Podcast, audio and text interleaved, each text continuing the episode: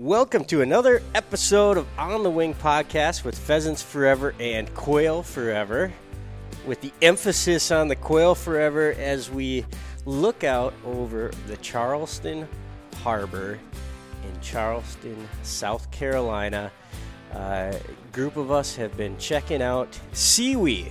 It's another acronym for you folks out there. We, will try not to do too many acronyms, but uh, in this business, the world is filled with them. But SEWE stands for the Southeast Wildlife Expo. Um, and it is held annually in Charleston, South Carolina. It's kind of a combination um, art. Well, the, the, the lead is artwork, um, just some incredible artwork.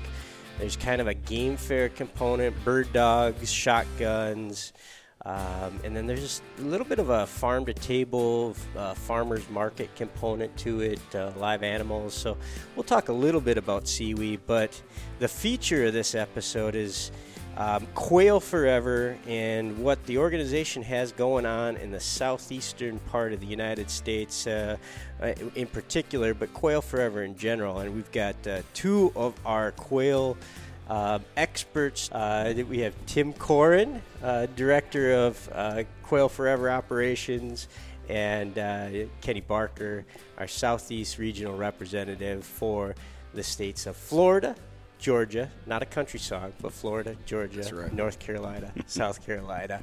Uh, welcome, guys. How you doing, Bob? Good. Um, Tim, let's start with you. You you are um, kind of the man in charge of uh, growing quail forever these days. Um, give give our listeners uh, in the pheasants forever and quail forever world the um, the life story of Tim Caughran because you've been with with the organization just a hair longer than I have, so that means closing in on 17 years. Yeah, sure am. You know, I was uh, I was working for the Wisconsin DNR when I came to work for Pheasants Forever at the time. I um, I I was I got to be one of the first uh, habitat specialists the organization had, and that was a great program. It's still running today, uh, hugely successful. But um, I got to come on and do habitat work full time for the organization. It was it was a kind of a dream job. I had a really nice setup. I wrote some grants, got my own equipment, and went out and installed habitat for pheasants uh, for the chapters, volunteers, private landowners, as well as state and federal agencies.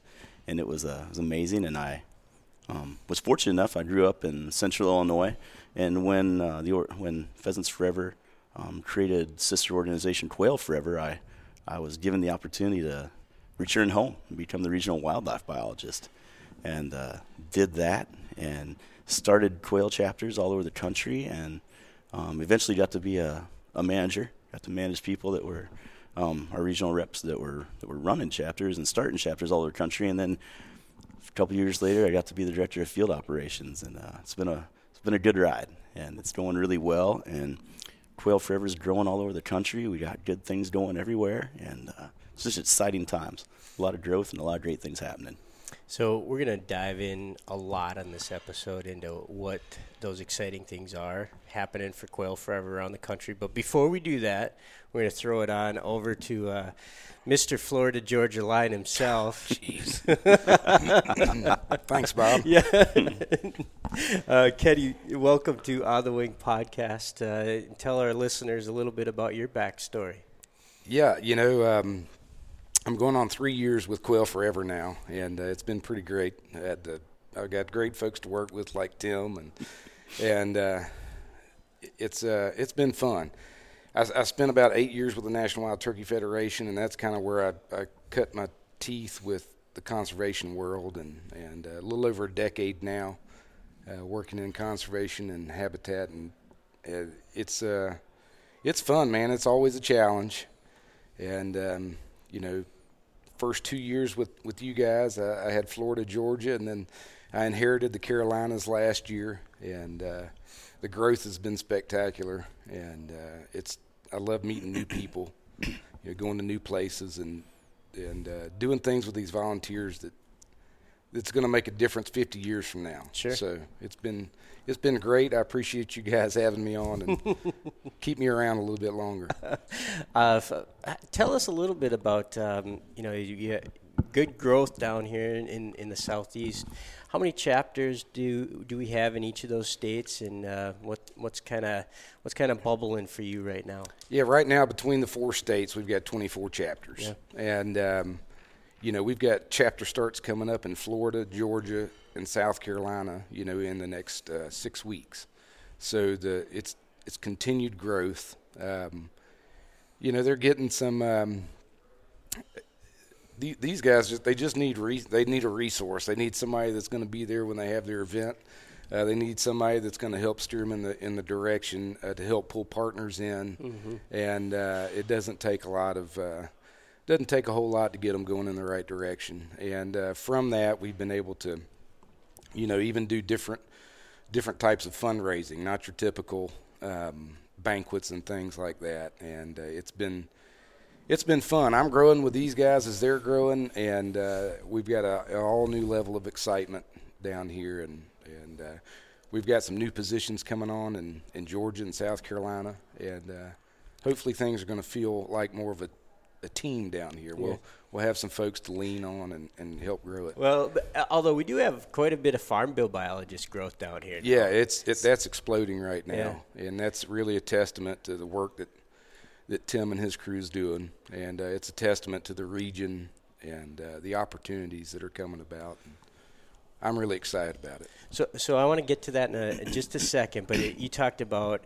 um, some of the chapters down here doing things beyond banquets, and one of them just happened. The Albany Quail Invitational, one of our strongest chapters on the Quail Forever side in the entire country. Get, give listeners, um, you know, kind of a look inside of that event because it's so unique. Yeah, it's, it's pretty incredible, and I will say that chapter, you know, is the uh, it's our our 2018 Quail Forever chapter of the year, and uh, there's a reason for that. You know, this this event that they do down in Albany is is um, is they bring people in from all over the country. Uh, plantations in Southwest Georgia provide hunting opportunities for these folks to come in. It's a it's a major fundraiser, and then they turn right back around and, and they make you know, they cut big checks out to the uh, the Florida Georgia Quail Coalition, the Georgia Department of Natural Resources to uh, to put that that those dollars back into the ground. And uh, I can't say enough about those guys. They're uh, they lead by example, and um, you know the that that event is uh, you know they had over a hundred hunters. Uh, they raised a lot of money. Two nights of banquets. Mm-hmm. Um, I would highly recommend that to anybody uh, that's interested in, in getting that taste of South Georgia. Another thing that you have going on that um, is unique, maybe not com- completely unique around the country, but it seems like there's a little more momentum is around university based chapters. You've got uh, Clemson chapter, you got Georgia, you got is it South Georgia? There's a chapter as well. Georgia Southern. Georgia a, Southern. They're yeah. they're about to start a chapter. Yeah. Um, there's a, another there's another college that's called Abraham Baldwin Agricultural College, ABAC as we refer to it. Hmm.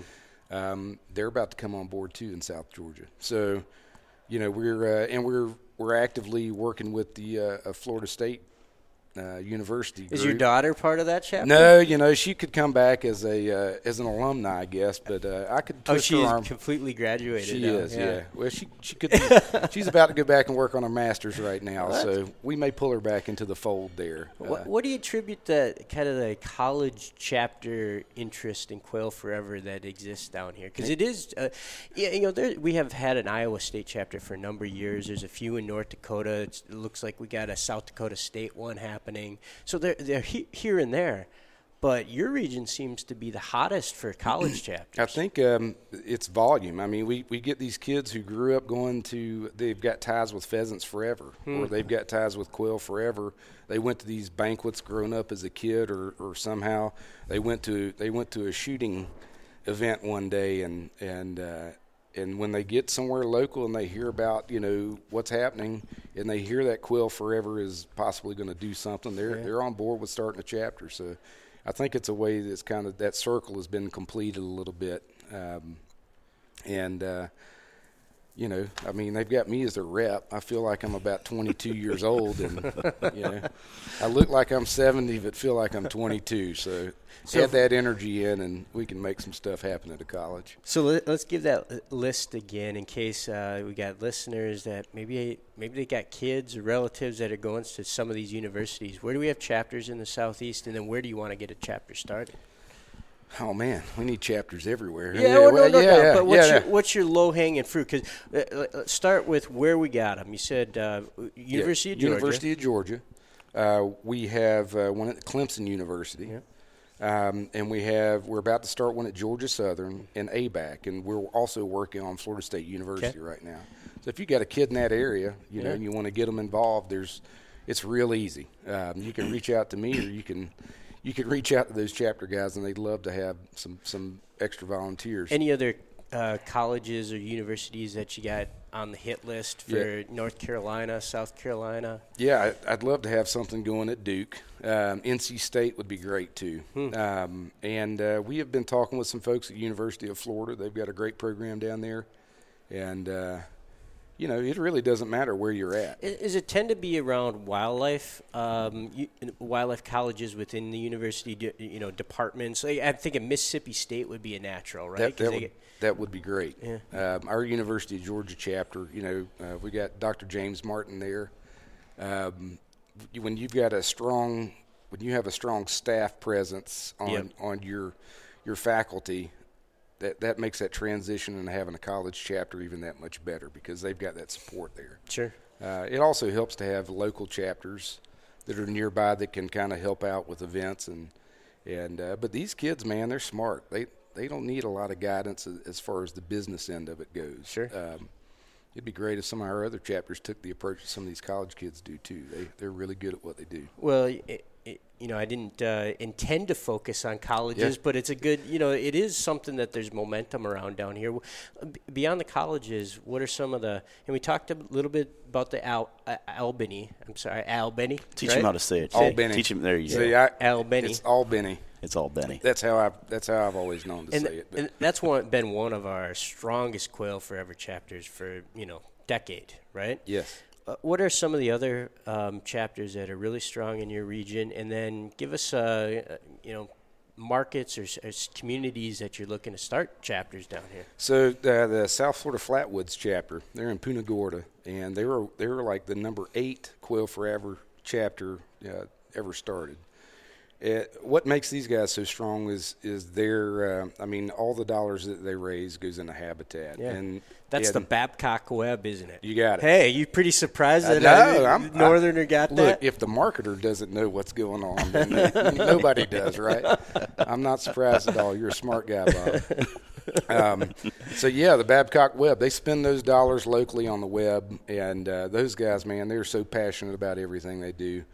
Uh, and then the, the other thing they do, their outreach. They've got an incredible outreach program. They work with the uh, they work with the youth hunting program of Florida, and they put on about six youth hunts a year. And they put on this monster, this monster youth day with, well, they have 800 people show up to it. So they've got a passion for getting kids outdoors, getting them involved in shooting sports and hunting.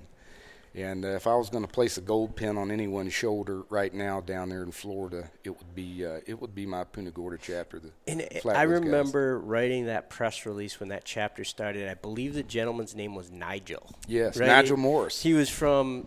Is he from South Africa? He he moved to Florida and, and started. Yep, yeah, those he- he's a guys- great guy. They are super nice. Yep, Nigel, the Scott Ford, uh, Ron Gu- Gulau. They are. Uh, that's the glue that holds that together Yeah. down there. And uh, you know, we got a Red Hills chapter in Tallahassee too. Um, these guys came out of the gate strong. I mean, as good as anybody. Uh, I'd I'd pit them against any chapter I've got. Well, that's in your backyard too. it, it it ought to be. yeah. I'm not a very good rep if they're not strong. Right. Um, those guys have done some great stuff. You know, we we've got the uh, partnership with Florida uh, Fish and Wildlife Conservation Commission, Georgia Department of Natural Resources, and Tall Timbers, and, and that partnership is called the the Florida Georgia Quail Coalition. And with that being in the backyard, you know, my chapters raise dollars. They make contributions to the coalition, and we take those dollars and and uh, we focus those dollars on quail habitat on public land. So with my Tallahassee chapter right there and, and uh, Tall Timbers, you know, Mm-hmm. in Tallahassee, it's a great fit. Um, it, it would it just that partnership and that group of volunteers makes it really strong, Hmm. and it's only getting better. My Southwest Georgia chapter, obviously, you know the Quail Quail Forever chapter of the year this year. Yep. Uh, they're a big part of that, uh, and I got to slap my my uh, Cordele chapter on the back too. My Flint River guys. A couple years ago, they had the highest membership Yep. in the country For uh, Quail Forever. For Quail Yep. Forever, they did. I think they won twice, didn't they? They did. did, Yeah, yeah. they I did. mean, and and man, those plaques are you know, um, That's a big deal. it is a big deal. Yeah. yeah it is. Um, I'm excited. We've got chapters, you know, in uh, North Georgia. Uh, Mm-hmm. we've got a great Atlanta chapter. They're about to really get in the mix there, and uh, we've got chapters in um, in uh, we we have four chapters in South Carolina. Um, and uh, right here in Charleston, I mean, we've got a we've got a chapter here that we're working on, you know, identifying some new volunteers to help them come in with their fundraising efforts and the work that Tim Long and his guys have been doing, you know, on the Francis Marion here is it's second to none. And the Francis Marion is the the is it a national forest or a state forest? Yes, sir. Yeah, national. Yeah. forest. That uh, um, the Low Country chapter has been putting money in to do habitat work uh, years. For years, and, and if you're looking for a place to go chase uh, wild bobwhites or timber doodles, it's a good place that uh, you know you can take a trip down to the to the south for a little bit of a spring break. And um, and find some birds. That's right. Yep. The work they've done there is incredible, and the partnerships that they've developed here on the ground have, have been pretty incredible too. And then just north of here, we've got uh, um, another. We got a f- uh, farm bill biologist with the U.S. Forest Service too. Yeah, Kyle Lunsford, man, having him on board here has been great, and uh, it's like, um, you know, you you just staff are invaluable, especially in an area where you're trying to grow, and uh, and the work he's doing and the partnerships he's creating and developing are you, you can't you can't put a price tag on that. So, uh, give us a couple of communities that uh, folks are listening that we want to start a Quail Forever chapter, and and uh, you know they reach out to you at. Yeah, so you know, in next month we're actually uh, we're we're looking at starting a chapter in Gainesville, Florida. Okay. So I'm going to start in the in the deep south and then work my way up. Sure. Uh, Gainesville, uh, Jacksonville, Florida. Um, we have Columbus on the list, Augusta, and Savannah in Georgia. Sure. Uh, we're actually uh, likely to start a chapter in a town called Carrollton, Georgia, which is just west of Atlanta. Okay. Um, moving into South Carolina, we've got a chapter start coming up in Aiken, which is not far across the line from Augusta. Um, and then in North Carolina, we yeah, I actually talked to a man yesterday in in northeastern North Carolina that's interested in starting a chapter there. We've got a couple new chapters up there. Um, you know, in uh, in Mooresville, North Carolina, and then we've got a brand new one in Raleigh. Those guys are it's a young group of guys. They're not a college chapter, but they're they're They about could- they're- could be. yeah, they could be. They're about to be a uh, they're a force to be reckoned with. Nice. So I'm excited. Um, it's been a, a treat to be able to do this, and and uh, you know the the support from Tim and everybody else at the home office to go out there and just get stuff done has been Yeah. Chapter. incredible. I mean, it, really is. that It's been the model of the organization from 1982 on, right? Yeah. Uh, we need chapters. So if you're listening out there and you're like, you know, it's time for me to get involved, give back, have a fun time too, right? Meet Yeah. some new people. If we're not going to have a good time doing it, then we don't need to be doing it. Th- that's the recipe. Fun. Yeah. You know, fun is a big component of Yep. this. Um, if if you're listening and you're in North Carolina, South Carolina, Georgia, or Florida, how did folks get a hold of you? Yeah, they can um, they can email me at kbarker uh, at quailforever.org, or they can call me at 850-251-0638. All right. Well, uh, um, if you're listening in the, that four-state region, uh, prepare to have a good time because Kenny laughs an awful lot. Yeah. Uh, he likes to drink beer, and uh, well, actually, you were drinking more bourbon than beer this weekend. Hey man, when in Rome, Yeah, you know what I mean. Yeah, and uh, likes to do good things for bobwhites. Um, uh, let- let's jump to, to Tim a little bit. Um, we, we talked a lot about the four states in the southeast, but you're you got a real broad vision of what's going on with Quail Forever. Um, and you're responsible for putting a ton of new Quail Forever biologists out there on the landscape. Give, give us an overview, kind of taking it, the baton from Kenny on the four states and going beyond that. Yeah, Bob. There's a lot going on. Um, uh, I'll start with I'll start with the southeast down you know down this way right now. We uh, we were just fortunate. Um, we were awarded a grant that we applied for the National Fish and Wildlife Foundation, and we got that grant um, for the Working Lands for Wildlife program. And in the next oh shoot, you know, in the next 45 days, we're going to put 15 biologists and a program coordinator on the ground in the quail range. It's going to be incredible. We got new positions coming in Missouri, Arkansas, Ohio, Kentucky, North Carolina, South Carolina, Georgia, and New Jersey.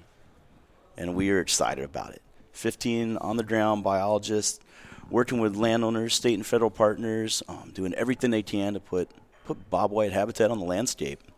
And, and it kind of the genesis is bobwhite populations. A lot of folks know that the populations have crashed over the course of 1980 on. They've been struggling, yeah. Yeah, and it, so this Working Lands for Wildlife, um, this initiative is built off the concept of the sage grouse initiative, isn't it? Or similar similar components? Yeah. So basically, we're working with landowners um, that have have property they make a living off of, and we're just helping them, you know, tweak their management plans and um, create wildlife habitat as a byproduct of how they're managing their property. Mm-hmm. Um, and it's it's they can they can they can create wildlife habitat. They can, you know, help create clean water, put native vegetation on the ground, and still make a living off their property. So, give us an example of, um, you know, somebody that's uh, oh, what would they be farming? They'd be farming soybeans in Missouri. Sure. What what what, um, what can they do on their ground through this program to um, also help quail? Um, we the biologists will come in, um, sit down with them, look at their property, and figure out um, more than likely some federal farm bill programs that will will they have incentives tied to them um, for taking a little ground out of production. Just trying to take a look at their farm plan, see see you know some of those edges, some of those wet areas, things like that that maybe aren't producing that well. Like you know, look at their look at their their yield data and say, hey, you know, these edges, these fields around these fence rows, this waterway, whatever it may be, the um, you know your your bushels per acre is not what it is up on top. Like once you look at putting this into CP33, mm-hmm. you know, and which we we refer to as the Bob White buffer program, and just put a put a field border along here of native vegetation and uh, quail love edges. You know, everybody knows that mm-hmm. I think, mm-hmm. and uh, especially in the grassland areas. Um, and that will actually boost their production in the middle ground because it takes those low producing acres off. So as a whole, their yield per acre increases because they're they're farming the best and they're putting habitat on the rest. And I think those are the kinds of things that these biologists can come in, talk to somebody, show them, show it to them on paper, um, show them what it makes, you know, dollars and cents are out of it, mm-hmm. and uh, get them signed up and walk them through the process. And I think that's another big thing um, our staff does is they, they don't just tell them what they ought to do and go home, you know, or leave. Um, they'll they'll take them all the way through the process from start to finish, help them with the paperwork, everything, whatever's needed to get them in that program and put those acres on the ground. So th- that sounds, you know, to a our Pheasants Forever members, that's going to sound real familiar, yes. right? The, yep. the Missouri way of adding quail yep. is pretty similar to the Nebraska way yeah, of adding it, pheasants, yeah, right? It's, it, yeah, it, it's they're they're they're they're definitely they're definitely a complex, a more complex bird, I would say. I mean, it takes a lot to have quail on your property, but you're right. It's it's uh it's a it's that's a it's a agriculture community right. where you're putting grass on the ground and you're making birds. So so let's drive further south to yep. to um, South Georgia. Because it's going to be different. Absolutely. Um, the Working Lands for Wildlife program has a couple components to it: the pine savanna management region, and then the grassland region. So as you go south, you get down into you get down into the Carolinas, Georgia, Florida.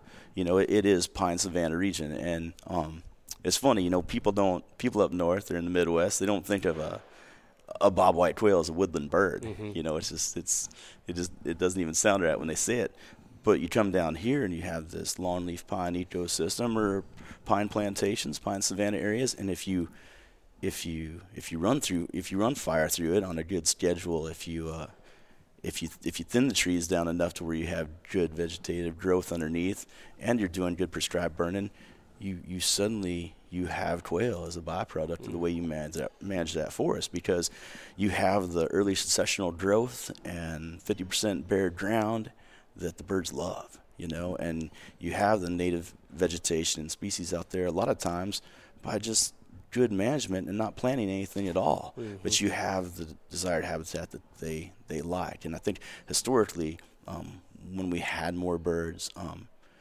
it was just it was natural fire that was doing that, you know. And now we tweak things a little bit, we manage it, we get it where it needs to be. People can still make good money off timber, but they can have bobwhites too. Yeah. And um, you have you know you have plantations down here that are they're making a good living off that. They they have revenue coming off their timber, but they also have some pretty big hunting operations too, and it's all coming out of the same the same uh, you know it's all coming off the same acre. You know, it, when we talk about um, uh, our pheasant habitat work up north, we point to all the other things it's benefiting, right? Butterfly, sure. monarch butterflies, and, and honeybees, and you know songbirds, songbirds like dickcissels oh, yeah. and bobolinks. When you think about quail habitat in uh, the southeast, tell tell us a little bit about some of the other species of wildlife that are. And I know, yeah, yeah, no, no, no, it's you're, no. you're giggling because no, no, no, like you're hundreds right. of them, right? There, there is, and, and, we talk a ton about all the benefits in the pheasant range from the sure. habitat work we're doing. Eh, tell our listeners a little bit about what else beyond quail and quail hunters are benefiting from all that habitat work we're the, doing. The first ones that come to mind, and now this is this is Kenny's stomping ground, so you correct me at any time if I say something wrong. But the, the, the top ones that come to mind are like the red cockaded woodpecker. Mm-hmm. I mean the twi- the longleaf pine, you know, quail habitat work we're doing is a perfect is a great overlap with that, that helps out the, you know, the red cockaded, the yeah cockaded woodpecker, and then also the gopher tortoise. I think that one's a, a huge one. You know, it's just an amazing animal, and um, same same overlap. Yeah, and it, um, you know, along with that go the indigo snakes. Yep, I was say that one know, next. I mean, yeah. the, you know, the eastern diamondbacks. Like yep. what here when you run fire through your property uh, and it's managed correctly. Um, it's uh, if it's good for the bobwhite, it's good for everything else in the woods. Mm-hmm. Uh, but specifically, those RCWs, indigo snakes, gopher tortoise. Um, it really impacts those guys. And, and that's what I like. I sort of simplify the working lands for wildlife to that kind of web of life mm-hmm. sort of analogy because you think about um, that Natural Resource Conservation Service, the USDA, has said, okay, we we're looking at bobwhite quail as sort of the canary in the coal mine for a weak ecosystem, and they've pointed out two different areas of the country that the bobwhite, that if we can improve habitat for the bobwhite, it's going to have a ripple effect across all sorts of species that'll make it healthy and help landowners at the same time. Yeah, I, I truly think that um, the bobwhite is a fantastic indicator species when it comes to looking at the health of your forest or grassland mm-hmm. management. Mm-hmm. If you got them, you're doing it right. T- tell me about bob bobwhites. What uh, what for you, Kenny? You know that when you we start talking about quail hunting, a covey rise, bird dogs, like you know we we all work here because we care about the mission, but there's there's an automatic spot smile on people's faces that you know sure. truly like you can feel the the tingle in your heart when you start talking about a bird. Yeah. What what is it? That, what, why bobwhites for you? For me, I, I came to hunting later in life than you know. I mean, my kids have been hunting with me since they were old enough to walk around the woods, but that wasn't the case for me. So later on in life, maybe I had a greater appreciation for it on the first time I actually went on a quail hunt. Um, that covey rise is it's like nothing else. Mm-hmm. I mean. Uh, when those dogs are on point, I mean, and we're not even talking about the dogs. You know, I mean, mm-hmm. there's so much that goes into it. Um, it's it's overwhelming. Uh, but when those dogs are on point, uh, and you you think you're ready to shoot, uh, and then those those birds explode, it, it's I don't know. There's nothing. I, my wife's family has been in the fireworks business for you know two decades, and and uh, I've had some pretty exhilarating experiences with fireworks, and uh, I would I would compare um, you know shooting shooting a finale with you know 600 shells in it uh, and being 20 yards away from it to you know a, a covey rise, your first covey rise. It just there's nothing else like it being in the woods, uh, watching the dogs work, um, whether you're on a plantation on horseback, you know, whether you go to a, you know, a, you know, another uh, preserve operation, or, or whether you've got you and your buddy and a pair of dogs and you're trying to kick up some birds on public land, man. When they come out, um, it, it's uh, I don't know. It's hard to explain, Yeah. Tim. Uh, you know, the, the the easiest way for me to explain it is it just it never gets old for me. Yeah. Every time I go, I'm as excited as the first time to see those birds explode like that. Mm. I've I watched my I got a pointer this last year. I've always had flushing dogs. I love them both. I'm not even here to debate the difference or what I like about either one.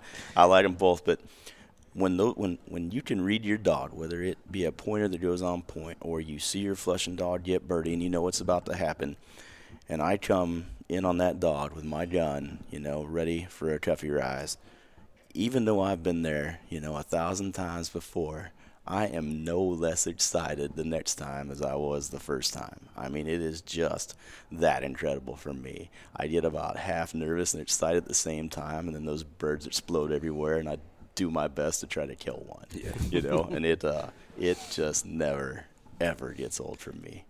You know, you guys have both worked for um, the organization or in or in conservation for a couple decades now. Yeah. What's um, what's your signature moment? What are you the most proud of accomplishing through uh, through your through Oh, your man. time with the organization? I've gotten to do um, a ton of things here that I always hoped and wished and dreamed I could do. But for me, working for this organization and getting to work with people and volunteers and chapters and co-workers like Kenny and getting just to to make a living, getting to be with those people that love the same things you do and care about them as much as you do is is a dream some days you know? I mean more days than not it's just, I, I, you know i feel very very fortunate to get to do that. But what i what i love the most about it right now is i truly think putting together agreements like this working lands for wildlife biologist program things like that are landscape level projects across the country across the quail range working with a ton of partners. They're those landscape level things that are going to move the needle the right way for quail. And to get to do that every day is is is incredible. It's just I don't know what else to say about it. It's just um, I truly think at the rate of speed we're going, we could get ahead of the decline and bring it back the other way, and, and and that means the world to me, because you got you only got so much time you know here, and if you can leave it better than it was when you got here, or, you know, sent the right direction while you while you're you know in the middle of your career, I think that's it's pretty great. It, the two are connected, right? The two questions were, you know, why do you love quail and what's your greatest accomplishment? I mean, that they're absolutely always intertwined. You know, it just Yeah. when you care so much about something and you get to um, work on it every day when you achieve success, that's the greatest feeling of all. Yeah. Uh, Kenny, what what jumps out to your mind of what you've accomplished? You know, my first uh, six years, kind of in the conservation world, I worked with um, with Bo Turner in, in the state of Florida, uh, in NWTF. To um, we we opened this youth facility, and uh, and also ran the youth hunting program. So getting getting those kids their first experience shooting a bow or a shotgun or a rifle, uh, or you know, getting them involved in the summer camp. Um, getting them on their first hunt, whether it be a squirrel hunt, a deer hunt, a turkey hunt, whatever. Um, uh, though we we help create memories that are going to last a lifetime, right? So that's that was pretty some I think something I did that was pretty impactful um, with a lot of people. Uh, and then moving on from there, becoming a rep, you know, I'm able to work with volunteers to raise these dollars to do work on public lands. And I mentioned it earlier. My grandfather said, if it doesn't matter, you know, it if it doesn't make a difference 50 years from now, you know, why why are you doing it? Mm-hmm. And uh, I feel whole, you know, 100% that by working with these chapters, raising these dollars, that you know, little old me from Monticello, Florida, I'm able to impact, you know, four states Mm-hmm. and could help uh, help move the needle, you know, in the southeast, and and that could carry over into someplace else. And man, that's a it's like those birds explode, and it's almost overwhelming at times. So So, if somebody wanted to um, uh, quail hunt public land in the southeast, it's not something that's talked a lot about. Yeah. What are what is your DIY do-it-yourself tips for the listeners out there to um, even if you know the the locals they don't do it right? And what would you tell them Yeah. like? Okay, it's it's possible. Go Sure. do this. Yeah, the first thing I do is reach out to one of these chapters, one of these local chapters. You can find them on the internet.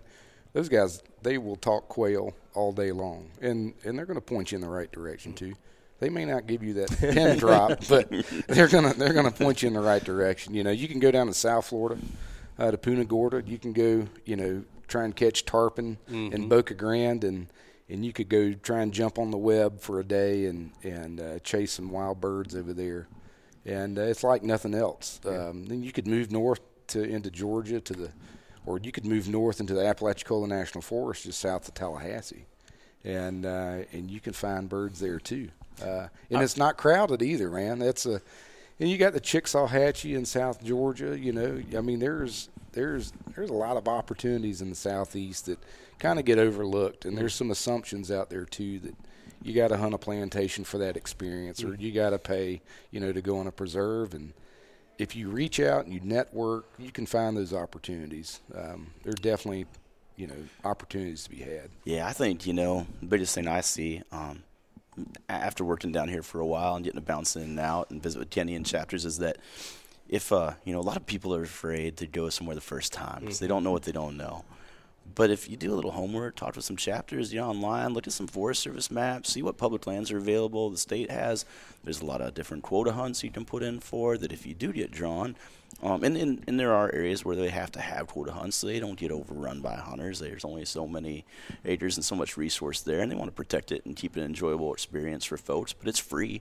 I mean, you put in for a hunt, and if you get drawn, you, you're guaranteed a good spot. But then there's public lands around, and, and Forest Service is a huge opportunity. They got they got a lot of public land, and if you know, load your dogs up and come down and work for it. Go for a walk. You know, you're gonna you're gonna fall down. You're gonna go to places you're not gonna find birds, but it's just like anything else. After you do it a couple times, you get better at it every time you do it, and you'll start to learn what you're looking for, and, and you can find birds on public land. Do you ever get calls? Do people call you Oh, and yeah, say, yeah. do they? Oh, yeah. Okay. Because I know, like, you talk to our South Dakota rep or Nebraska reps, you know, and like, oh, you know, beginning in August, their phone is ringing off the hook with places to go. But I'm curious if you Yeah, know, our no. members are calling and saying, "Hey, I'm heading to North Carolina. Point me in the right direction." Yeah, yeah, and and I, I point them towards the chapter leader every time. Um, they've got the local knowledge, um, and uh, it, the phone rings, the the emails come in, um, you know, right before the fall starts, and then Sure. right again after the first of the year. Uh, and then later on, they call right before the spring. Is like, hey, uh, what about those turkeys down there? You know, where where can I get an Osceola at? You know, something like that too. So uh, we talk to the same guys, you know, quite a bit. So I, I mentioned in this very opening that we're at the the Southeast Wildlife Expo, Southeastern Wildlife Expo in Charleston, South Carolina, and I believe all three of us have attended for the very first time, right? Correct. Um, any impressions that struck you as um, interesting or unique about this event here in Charleston? And for me, uh, and I, I like to eat, you know, and we have not talked about it yet. This has got to be some of the greatest food in the world, especially if you live in the Midwest and you like seafood. I mean, good grief. But I, I mean, we've been here for three days now, and I have not eaten anything that was shy of being incredible. I mean, even breakfast at the hotel, they had shrimp and grits. I mean, come on. great. The food has just been spectacular. Yeah, we had, we attended a Ducks Unlimited oyster roast uh, with 1,800 of our best friends, and, and that was that was a great experience. Uh, Oh, yeah. Kudos to the local chapter here for putting on a really fun event. No and, doubt. Uh, you know, we all bellied up to the oyster table and, and uh, grabbed a a shucker knife. Is that what you would call could it? call it that, What would you call it? Just a knife. Oh, Yeah. come on now. Yeah, there's no, you know, there's nothing fancy about Okay. it. And, and and you told us how to do it. Find that little seam and pop. That's right. And put a little sauce in there or not, and uh, slurp, and it's good to go. And you're in there. It- Yep. It was it was awesome. Uh, I think Tim and I have eaten our weight in oysters in the last That's couple no days. kidding. I need to get out of here. I'm gonna weigh 500 pounds. Yeah, yeah, like- no doubt. All you can eat uh, Ducks Limited banquet, and we uh, we got our money's worth. That's for sure.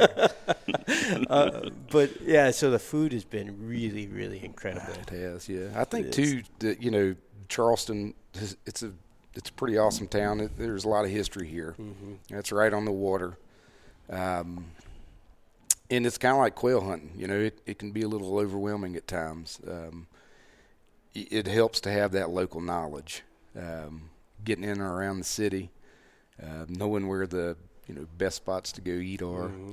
and uh, we we had some help with that this weekend too. Yeah. So. Yeah, and uh, you know, I should say that the purpose for the visit is we're checking it out as a, a destination for Quail Forever opportunities to grow the organization, and you know, there there's definitely a lot of like-minded folks here that care about quail, quail habitat. Our friends at the South Carolina Department of Natural Resources uh, running a booth, and we we visited with them, and um, there's a lot of passion, a lot of good good folks here in this state that uh, want to do good things for quail habitat. They do. There's a there's an incredible South Carolina uh, Bobwhite Quail Initiative here that we're we're proud to be a part of. We're a player in that game with them, and like you said, Department of Natural Resources, Tall Timbers, like everybody's just working together to save the you know bring back the whistle is what I believe their sign says. You know, and it uh, it's just a great a great team effort, and we're we're happy to be a part of it and happy to stop in here and show our support. And what's uh, what jumped out to me is South Carolina is one of the states. There's probably a dozen states that have state dogs. Right, uh, I believe Wisconsin is the American Water Spaniel as a state dog. Minnesota, believe it or not, is trying to put. Uh, there's a piece of legislation moving through Minnesota right now to make the black la- or the Labrador Retriever uh, the state dog. South Carolina's state dog is the Boykin Spaniel, and let me tell you what, you walk down on Yeah. Brittlebank Park, which is one of the venues for uh, uh, SEWE, and there is no question what the state dog of South Carolina is That's right. because there are Boykins coming out every different aisle. Right, there are They- they hundreds were- of They Boykins were everywhere. Yeah, Barbour is the state jacket, and Yeah. the Boykins are the state right. dog. If you don't have a Barbour jacket here next year, If you if you're not wearing one, you ain't That's anybody. right, yeah. I mean, it's yeah, I expect It's to see you in one, Bob. I, I'm, I don't know if I can pull it off, Kenny. Yeah, I think you can. We're gonna have to lose some of that plaid, but you'll, you're gonna be all right. Can I can I do a Stormy Kromer with my Barbour? Yeah, that's cool. That's cool. I don't know. yeah. have that's to- like that's ah. like cross dressing. I Sort think of. I think the South Carolina Fashion Police will call you on that one. I don't, They you might. ain't gonna- He- as long as he works on his tan a little bit, he can pull off anything down. I mean, I, I don't think you can wear buffalo plaid with Barbour and a Stormy Kromer. I'm just saying. I might have packed inappropriately for a visit to South Carolina. It's like negative 20 back home, and I, you know. Anyways, um, uh, the other thing that you, you you know it does say South uh, Southeastern Wildlife Expo. It is it's an art show too, and the artwork in the community in this town built around art is. Um, uh, it, it really is arresting when you s- when you look at some of the bird dog work and the quail work, and there's artists here from Everywhere. Bozeman, Bozeman, Montana to, to Pierce, South Dakota, Minnesota, and then uh, across the southeast, people are here, um, and the the talent that's in this community for art is just off the hook. Yeah, there's some heavy hitters here. Thomas Brooks, uh, Andrew Lee. I mean, these guys are all you know.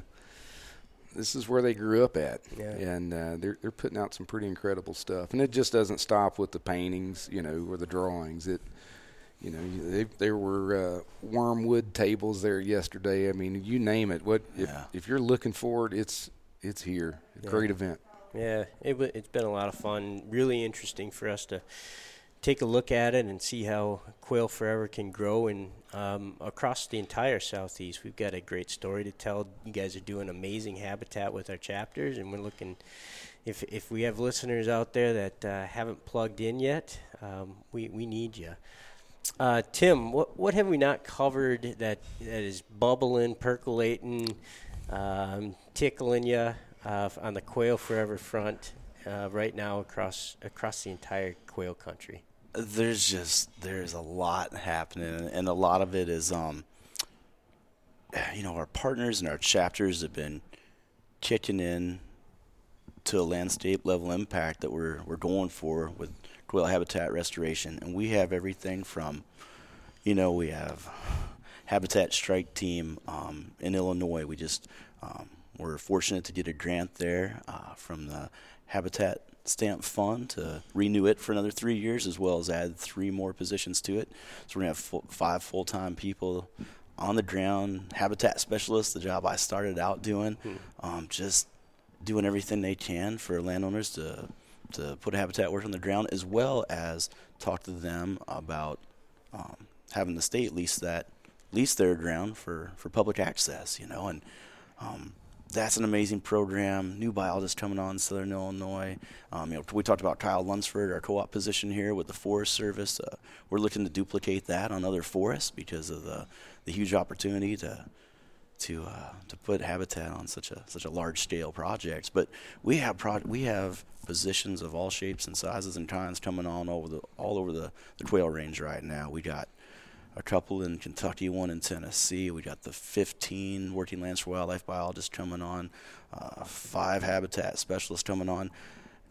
You know, it's it's it's it's growing as fast as we could ever hoped it could have because that's what it's going to take to save the bird. Yeah. But in the last 18 months, we put just over 50 positions on the ground, boots on the ground in the quail range. Yeah, that's you and you and Chris McClelland, our guy, uh, the South Region it's, Director. You you guys have been a dynamic duo and uh, a force for Quail Forever related employees. I mean, if you if you look, the organization Quail Forever started in 05, right? So mm-hmm. now, you know, we, we grew the first 10 years, but the last three have been just a rocket yeah, ship. The last couple of years have been we've grown more in the last couple than we did in the first 10 mm-hmm.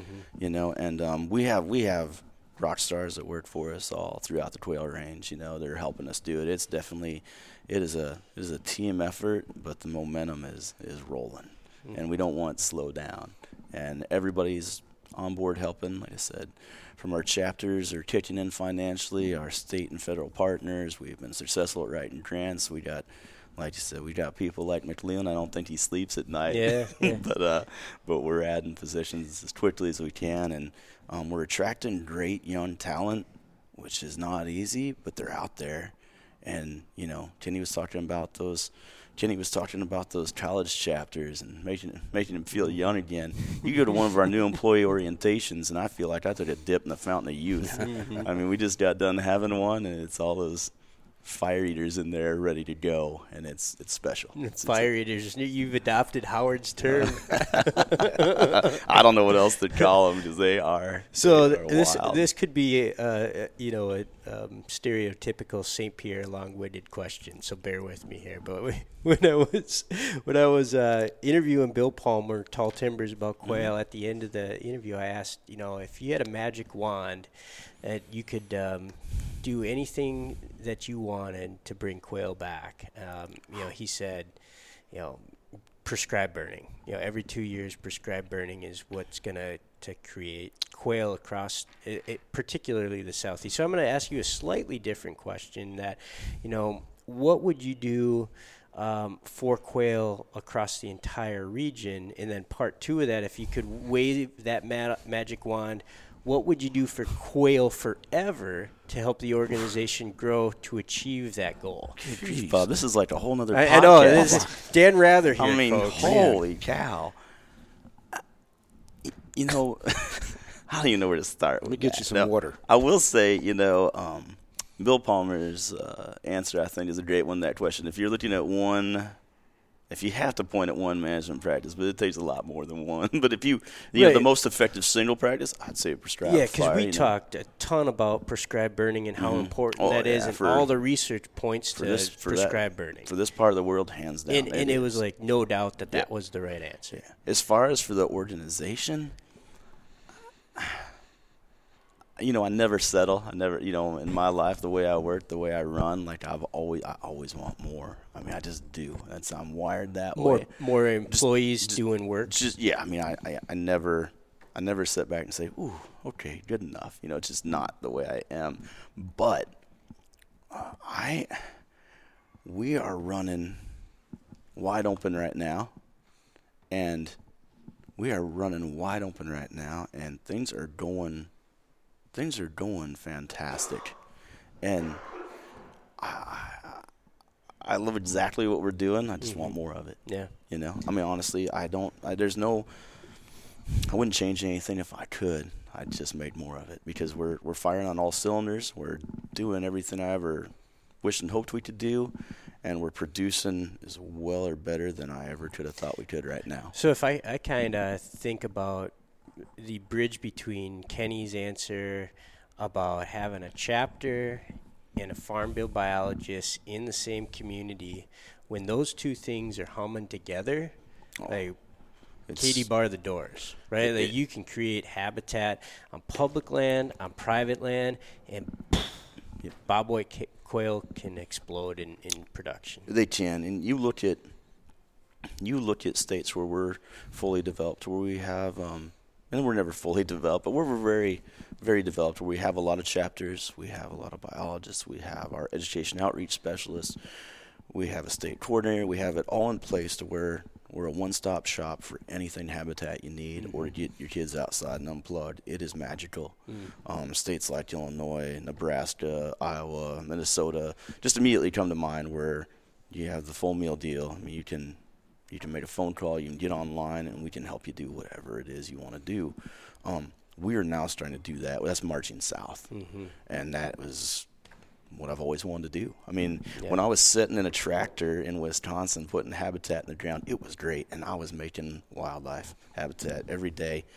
But there wasn't a day I wasn't sitting in that chapter or in that tractor wishing I was doing it back home Yeah. or down south. And then Quail Forever, you know, here came Made the opportunity. yeah. yeah, and I called Howard and said, "What do I need to do to help with that?" And Howard being Howard Vincent, the president and CEO. Yeah. Yeah, and um, it was you know I remember having conversations. Uh, how many chapters do I have to start to be down there? You know, and it was you know um, those are fun times, fun days, and I still run at that level. But uh, yeah, it was like I had a rocket under me when I was given the opportunity to go south and do quail stuff. It really just it's, it's where my heart was, where I grew up, and um, and that doesn't matter if it's Southern Illinois or it's Southern Florida. Like it was just the quail hunting tradition is what I grew up in, and And uh, it means you, the world to me. you say rocket, and like my mind immediately went to Ryan Diener and Arkansas. Mm-hmm. Yeah. Right for Incredible job. right. you know. I mean, because for the longest time, there really wasn't much happening related to Quail Forever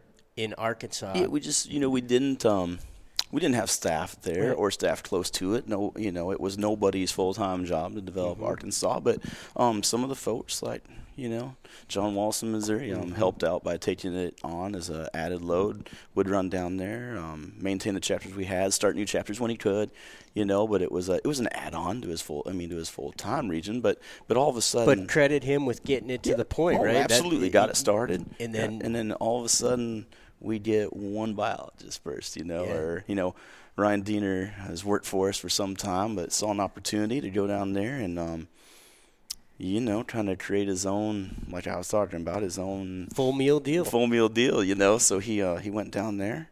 He took the the jump. He went down there, and one biologist became seven biologists. Eighteen months later, you know, this this last week, Ryan Diener got the Natural Resource Conservation Partnership of the Year award for the incredible program we've created down there in just 18 months. All the landowner contacts, all the habitat work they've done, it's absolutely amazing, and it's all happened um, because we have an amazing team down there and somebody like Ryan Diener, you know, to get it going. But also just that's our system, that's our program, and we're making a huge impact. And it happened in a little over a year's time. You know. So I know that our partners in state agencies and, and uh, NRCS and um, National Forest Service, mm-hmm. BLM. I know that folks are listening to this podcast and they're thinking, uh, you know, we want we want the full meal deal in our state, and we want to be there. You know, we we want to partner. We want to create habitat for quail. Um, how do people reach out to you, and what's uh, what are some of the first steps that th- that gets started? Um, you know, a lot of that's happening right now. Um, our success stories are traveling around. The, it's a it's a small world. You know, mm-hmm. people are hearing things we're doing in other places, and they're they're reaching out and asking. They're talking to the partners we're already working with and trying to, you know, and eventually it gets to us, and then we come in and, and do whatever we can. We're not we're not looking to come in and tell anybody what to do or what we're doing is better than what they are, anything like that. We're just looking to fill a niche, whatever that may be, to create a full circle, um, so we can help you do as much as you can for quail and quail habitat. But um, you can jump on the web, you know, quailforever.org. We got a directory on there. I'm Tim Caughran. Give me a call. Tim Caughran. So uh, spell. So email oh, T Caughran. Spell it for us. All right. Bear with me here. I didn't do it, but this is my name. So it's T C A U G H R A N at quailforever.org. Okay. Or you can give me a call on my cell phone, 618 791 3909. I'd love to talk to you. What, what have we missed about the Southeast uh, or, the quail range in, in general that uh, our listeners should know about that um, um, get them plugged in, get them to join Quail Forever, get them to attend a banquet? What, uh, um, what, what else is exciting out there? Have we covered the ground? Yeah, and, and what we're doing too is a, a sustainable model, you know, and that that's one thing we really haven't talked about as far as developing chapters is mm what makes us unique is those chapters being able to retain the you know the profits off the event and to spend that locally and uh, you know and that's part of that partnership development too you know as, as our local chapters work with the yeah that's a great state point agency folks. because we take that I take that um, for granted that folks in the pheasant range know that you know when you're part of a Pheasants Forever chapter that uh, you raise $30,000 at your local banquet in Stillwater, Minnesota, those chapter volunteers have 100% decision making control over the dollars they raise, right? The, the, the, membership dollars get to, sent to cover the cost of the magazine and, and to fund the organization, but those fundraising dollars kind of choose your own adventure for the world of pheasants. Well, Quail Forever listeners, same darn thing. That's right. You know, if you live in Tallahassee, Florida, you know, and you go to a banquet, those dollars remain under the control of that chapter to do the Florida Georgia Quail Coalition, right. to do prescribed burning, to send to the head organization to do uh, legislative action, right, for uh, thinning and burning practices on, on the farm bill to create CP 33 for Missouri landowners. So that's an awesome point that I often take for granted that everybody knows, but you run into it all the Man, time. People don't you, know that. going on three years, that is the number one selling point when working with these volunteers is that they have control uh, and they can they can make those decisions independently. Yeah. And uh, I mean, these guys know what they're going to they they know where those dollars are going to be spent before they ever even sell a ticket to their banquet yeah. or whatever event that Which they're doing. Which is terrific, it's right? A great because way. They, yeah. they the the motivation yeah. is right in front of their eyes. If we raise these dollars, it's going to do that and we're gonna create more birds. That's right. Yeah, it uh, it it is incredible how many people you talk to, and it's and it is uncharted territory to some extent. You know, we've had pheasant chapters for 30, 35 years up in the north, but coming down here into new areas, you know, it, it's almost like it's hard for them to believe. Now we have a smorgasbord of incredible things that we'd like you to spend them on. Don't get sure. me wrong. Whether that's you know, a quail coalition or biologist programs, like we're we, we're going to help you right. make the most of them. But at the end of the day, like that is the truth. You know, these chapters form, they raise dollars, and they have 100% control of 100% of the dollars they raise. And no matter how many times you say it, I think people still some days don't quite believe it. Like there's a catch somewhere. or Yeah, something, the only you know? catch is you can't, you know, use those dollars to release birds. Yeah. The, the the money has to go into habitat or getting kids outdoors. Do the right thing Yep. for. We're for creating wild populations of, Yep. you know, birds, and that's what we're trying to do, as well as all the other wildlife it benefits. Don't Right. get me wrong, but yeah, that's that's the only rule right there. Yeah. But yeah, come on board. It's fun. It's great. It's rewarding. We'd love to have you. Well, that was a good final point because I, I take that for granted. So thanks for making that, Kenny. Um, got it. Thanks for joining me, fellas. Absolutely. been Yeah. fun. Anytime you want to come here, eat some good food, and do this, I'm right. in. Well, uh, if folks listening that aren't yet involved with Quail Forever, um, please look us up on the website, quailforever.org. You can find a chapter locator. Uh, as we mentioned, K Barker, just like it sounds. That's right. You can email Kenny, uh, figure out how to start a chapter and get involved with the chapter in the Southeast. T. Caughran, he spelled it a few minutes ago, which It's- means I'm not going to. It's not Uh, spelled like it sounds. you can uh, hit Tim up, plug in anywhere uh, Quail Forever exists across the entire country. Get involved. We're on Facebook. We're on Instagram. We're on Twitter. If you can't find us, well, let's just say you can find us. There you go. Uh, find us all across the web. We need you. If you care about quail, you care about quail habitat, if you care about the gopher tortoise, get involved with Quail Forever. We need you uh, to make a difference. Uh, we have one day left to check out the Southeast Wildlife Expo, figure out how we're going to get more members of Quail Forever in South Carolina. Uh, because we got a lot of good partners here, including the South Carolina Department of Natural Resources, who I know is going to listen to this podcast. So, so Michael, thanks for listening, buddy. Uh, everybody else, all the Quail Forever and Pheasants Forever members out there, um, thanks for listening to this episode of On the Wing podcast.